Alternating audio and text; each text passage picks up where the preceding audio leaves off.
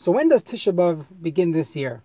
When does the fast start? So on a typical year, when Tisha B'av does not fall out on Motzei Shabbos, so then at sunset of Erev Tisha B'av, we start keeping all the halachas of that day. And you don't know more eating, sitting on the floor, not wearing shoes anymore. But the question is this year, when Tisha B'av, when we keep Tisha B'av Motzei Shabbos, when we observe the halachas of Tisha B'av Motzei Shabbos, so when does it start? If you start at sunset, so then it would be a bizayon to Shabbos to not be wearing shoes, to be sitting on the floor, but to start to keep eating after after sunset. So it's already suffix to B'av. So what should what should a person do? So halacha lemaisa, we are machmir for both. When it comes to eating or drinking, we avoid it. Once sunset hits on Shabbos afternoon, one is no longer able to eat or drink, even if you already started your meal. Halacha is you have to finish.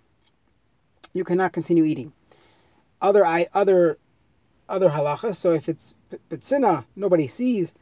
So then one should keep the halachas of Tisha B'av at that point. However, b'farhesia, a person is not allowed to mourn on Shabbos b'farhesia in public.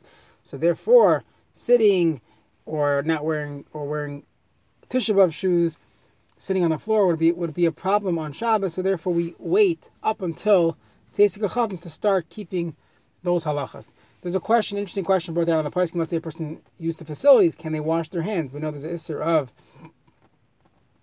of of bathing, of washing on Tisha B'av. So they say if it's if for Hesia, so then people will notice that you're not washing your hands your typical way. So halacha is you're allowed to wash your hands upon uh, leaving the bathroom in the typical way. On Tisha B'av itself, we'll discuss this maybe a different year.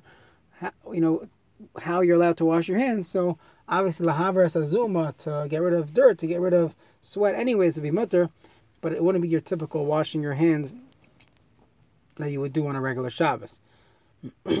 okay, so at what point does a person take off his shoes? So there are different customs, different minhagim and Yisrael, exactly what to do with your Motzei Shabbos schedule. So the way I, I you know I grew up in New York, the typical shul setting was that Marav was scheduled, you know, 15 or 20 minutes after Tzeisik Chavim. So everybody would go home, would be eating Shalosh Shudas at home. Then you'd sit around for 45 minutes. Maybe you look up something on the Kinnos, learn something that has to do with Avelos. And then when Tzeisik Chavim hits, you would say Baruch HaMavdil Shachol. When you say Baruch HaMavdil, so now you're allowed to do Malacha. Then you would change your shoes and your Shabbos clothing. You would take off your suit and tie, perhaps wear, you know, something that's not Shabbosdik, but put put together, not to wear uh, something that's not becoming to go to shul in, but you take off your Shabbos begadim, then you would come into shul with your Crocs and with your typical clothing, your typical weekday clothing, and you'd be able to carry do malacha, drive to shul because it's already after tzitzik chavim, and then they would have marv. But I noticed that in other communities, the minig is not like this. So in, in camps or yeshivas, or they, if they're still around, if yeshivas still have yeshiva on Tisha B'av, what they'll do is that everybody is there anyways. So you'll just change your shoes after Baruch And I saw some shuls do that as well. It could be because the schedule's too late. They don't want people coming, you know, trying to get back to Marav on time. They're not going to get back. So therefore they have Marav right after Tzeitzik. So you don't really have time to change, and you can't change into your Tisha B'av shoes on, on Shabbos itself. So perhaps after Baruch Hu, as the Ramah writes, they will change their shoes into their Tisha B'av shoes right after Baruch Hu. But in, in, unless they have a lot of changing rooms in the shul, what ends up happening is that they are wearing Bigdei Shabbos on Tisha B'av. So most of the places say one should not do that. One should not wear Bigdei Shabbos. How could you eat Eicha while you're wearing Bigdei Shabbos? But I saw, especially in the Lubavitcher circles, they bring down some type of custom. They try to tied into some of the Shitas and Achronim that one should not remove the Shabbos clothing. Maybe once you're wearing it, it's fine. Similar idea to a bris milah, but clearly the Ramah does not hold that. The Ramah says that a person should take off his shoes uh, after after Baruch but yesh, definitely yesh ami So obviously, the most important thing would be a person should not go against whatever the, the community practice is, as we always mention it says in the Seftas Derech Eretz, Alti Yoshvin Bein Oimdim, Alti Oimdim Bein Yoshvin. So as long as there's some shita in the in the Paiskim to rely on, one should definitely go with the Minhag HaMakom, whatever it is. If everyone goes home and changes, then they come back. So do that. If nobody, if everybody's wearing Shabbos clothing in shul on to, on Motzei um, on Motzei Shabbos during Eicha, okay, so go with that. Wear your suit and tie like everyone else. Okay. There's another minhag we have on Tisha B'av is to remove the pareiches from the from the aron in shul. So that we do after Baruch. They don't do that before Baruch because it still has some type of kedusha of Shabbos. There's a question in halacha. When is a person allowed to do malacha? When are you allowed to do work Motzei Shabbos? When are you allowed to do what we would what we were asked up until that point? You know, we, it's Chol Shabbos. So we said that once you make Havdalah, then you're allowed to do malacha. So there's two ways to do Havdalah. The Iker Havdalah is through Dibor by saying Baruch Hamavdim Kodesh or by saying Atah Chonantanu during Shemoneh Esrei. After that point, one is allowed to do malacha, allowed to drive. However, one is not allowed to eat until you make kiddush. Sorry, make havdalah ala kais. Until you make havdalah on on a kais, on a cup of wine, a cup of grape juice. So one is not allowed to eat, and it's a lack of cover to eat before the havdalah. The similar halacha to eating before kiddush. So the question is, if a person is not fasting, so what do we do? Everyone who's fasting on Tisha B'av, whoever is able to fast should fast, and then Motzei Tisha B'av you make havdalah. So what if you have to eat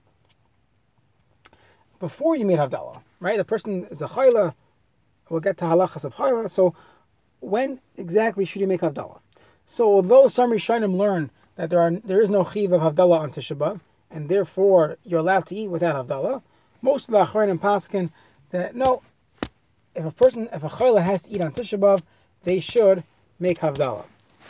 So the question is, what type of Havdalah should they make? So we do not use besamim on Motzei Shabbos, that's Tisha B'Av. It's not a Siman Bracha. Perhaps it's some type of Tainug. We avoid that on Tisha B'Av. However, everyone makes Havdalah on Aish. Even in, even in Shul, well, you don't, they don't make Havdalah on Kais. So after Shemoneh Esrei, before they start Eicha, if Tisha B'Av is Motzei Shabbos, they'll say the Bracha of Bayrei Ma'ari HaEish together with Tzibor. So if a person is making Havdalah at home for himself or for his wife, so then you would make the Havdalah and you would also say the bracha of Eish, but you would skip the brichas habasamim. There's a question in the Paiskim, should a, should a lady make, should Isha make Havdalah for herself? So what's Pshat, what's this discussion? Why can't she make Havdalah for herself? So, so there's a machlekes in Hilchas Havdalah, just on a regular Shabbos. Are women chayiv in Havdalah? On one hand, you could say Havdalah would be a mitzvah sasesha zman It's a mitzvah that's dependent on time, and we know that women are pater for mitzvahs that are dependent on time. So she should be pater from from from Havdalah. On the other hand, the same way women are chayiv in Kiddush, because we say Zachar v'Shamar, that we compare anyone who's chayiv in Shmira Shabbos, women are chayiv in Shmira Shabbos, are chayiv in Zechira Shabbos. So some of the places say that anything that's a positive commandment, or even a mitzvah derabanan on Shabbos, women are chayiv in just like they are chayiv in Shmira Shabbos. So we have machlekes in Hilchas Havdalah. Therefore, we paskin that it's better if she's yaitzu with someone who's definitely chayev. That's the uh, general general psak in Hilchas Havdalah. However, lehalacha we paskin if a person if a woman cannot hear from from a man who's chayev who's for sure chayev, she could definitely be mitzvah herself because even if women are putter of mitzvahs asay man grandma, let's say by a lulav or by shayfer, still if they want to be behind this mitzvah, they are allowed to. women can definitely make havdalah for themselves. They can make kiddush for themselves. They are definitely allowed to make havdalah for themselves. For themselves. However, there is some type of hider for men to make havdalah for women. So let's say a person, his wife is uh, is not fasting. She's a chayla. So it'll be better for her husband to make havdalah for her.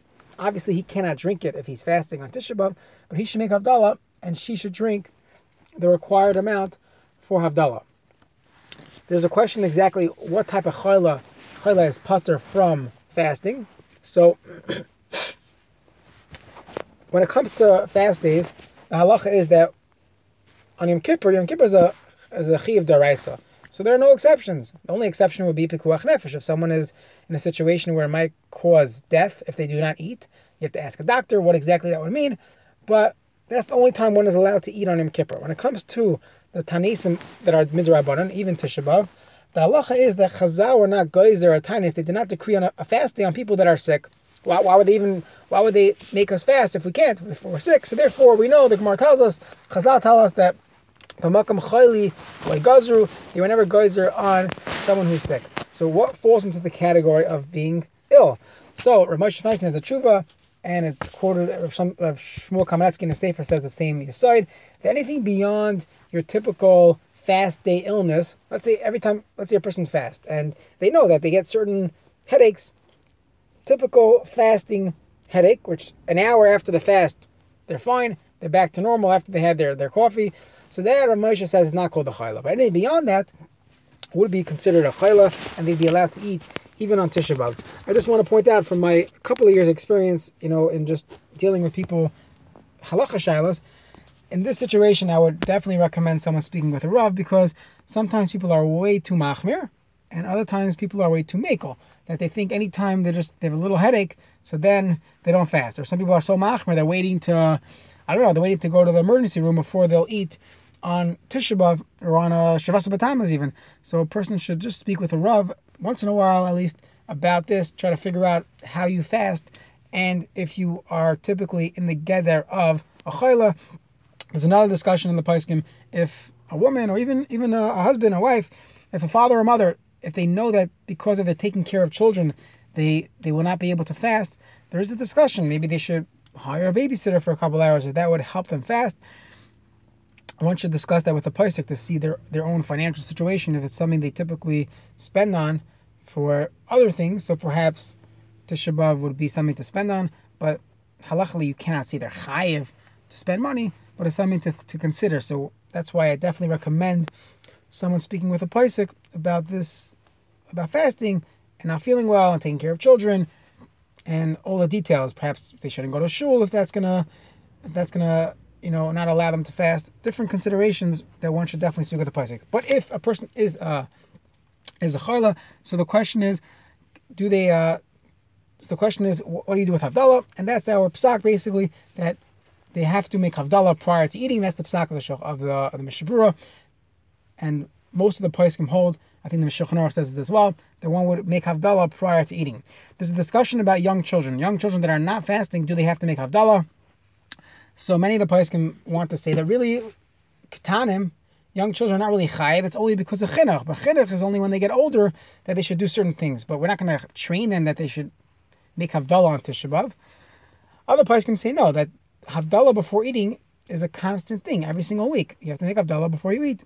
So I would say, there's a machlekes in the Paiskim, so I would say like this, if, if, a child understands how to make Havdalah by themselves, they're 11, 12 years old, a mature child, so yes, let them make Havdalah, but you can tell a six-year-old to make Havdalah, the whole thing's going to be a joke, it's better not to, even if they're, they're chinuch, they know what Havdalah is, but making Havdalah themselves, so it's better to just go with the Shemiras Shabbos Kehilchasa, who paskins that for Katanim, they don't have they do not have to make Havdalah prior to eating on on uh, on Tisha B'av that, that falls out on Sunday.